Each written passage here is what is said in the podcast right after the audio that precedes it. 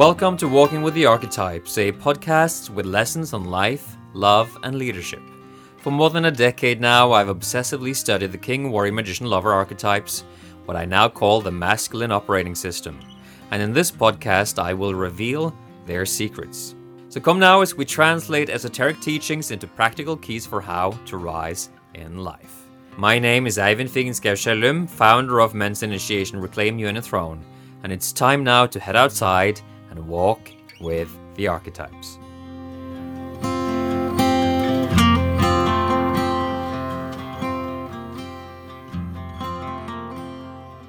Welcome back.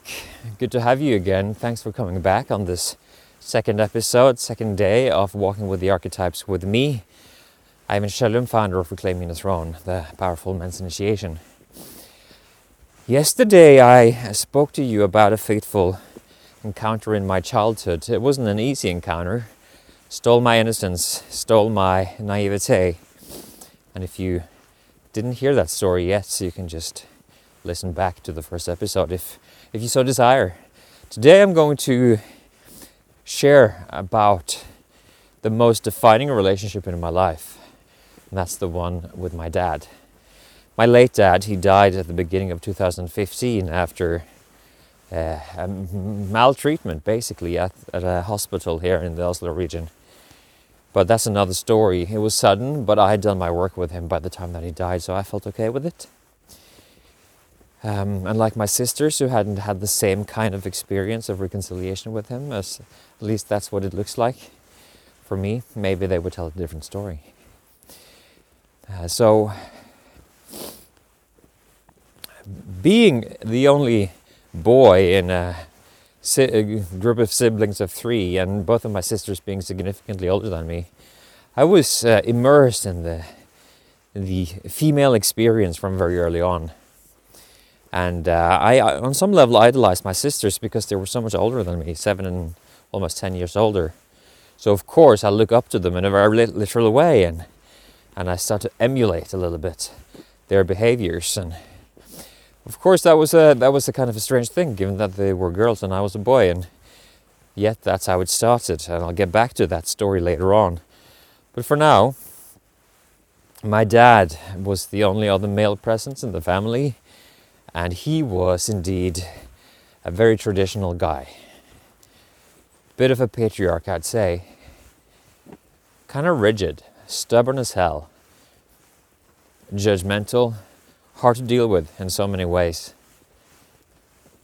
Though, even with all of those challenging characteristics of his personality present, he also had the classical masculine virtues quite. Qu- I just stumbled on a root here. He had the classical masculine virtues intact, like service, discipline, integrity, loyalty. And that was permeating my early years. So I came to learn through his Second World War conditioned personality. He was born in 1936, my father, Torbjörn Kjellum. And so he knew what it was like to experience scarcity. He knew that in his bones.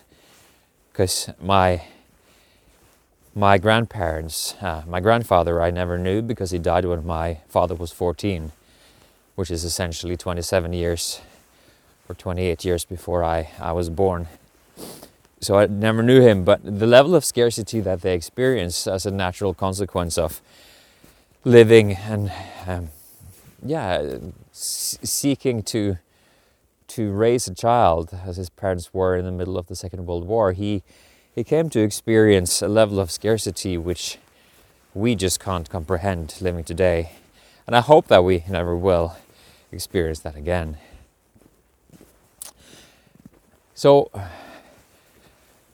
he had that the the the rough the school of knocks, you know, life school of knocks, that's what you say in English, a rough school, and he learned that was the way to get uh, by in life, to just work hard, nose to the grindstone, carry your life as a burden, and uh, that was what mattered. And he wasn't unique in that. This is the conditioning of so many of his ge- generation that there is a a bit of a struggle associated with life.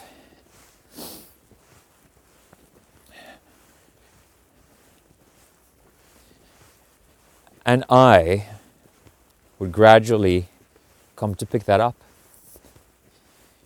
And not only did I have that brooding quality from uh, from the last episode that I was talking about, where I, I was a sensitive kid that felt into the underlying patterns and characteristics of, of life, feeling like there is something here that's not being seen or uh, addressed in the family, in, in the world.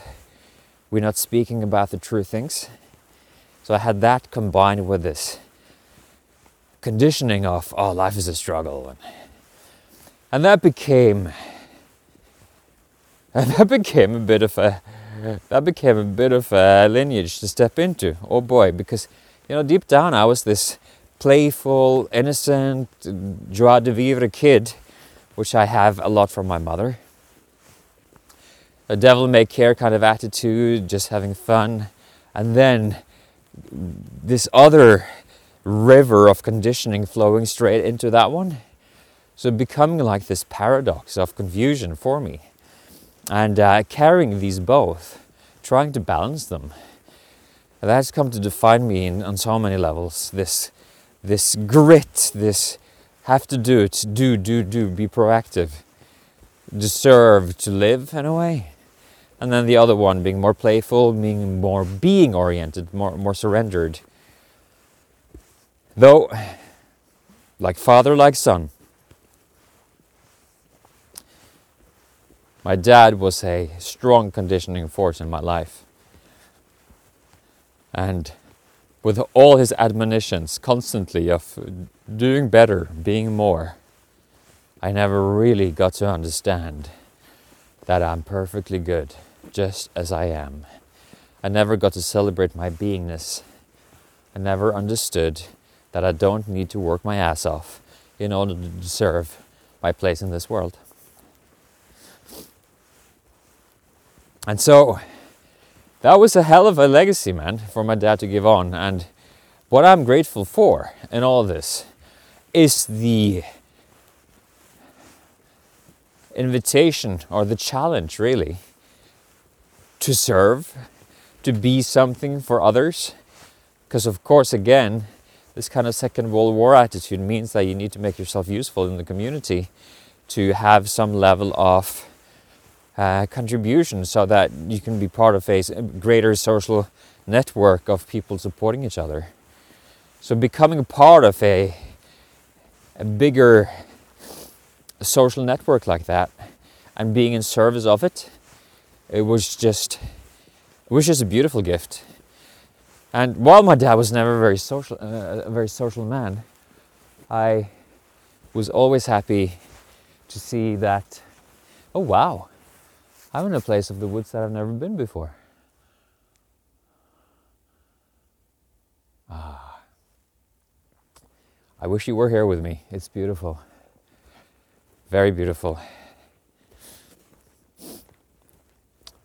So, to be part of a social network,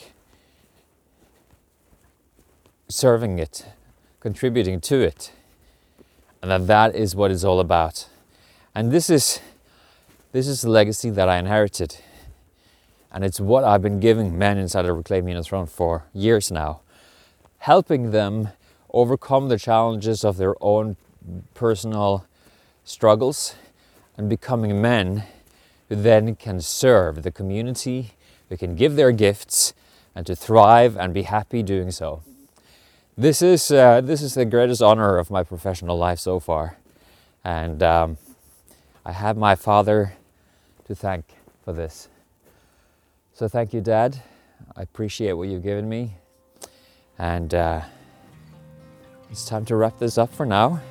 Oh, I know where I am now. Beautiful.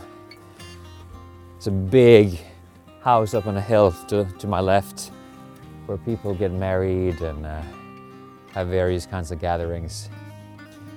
And I'm approaching a big lake here, so I'm gonna enjoy that now. Have a great day. Thanks for coming, and I'll speak to you tomorrow.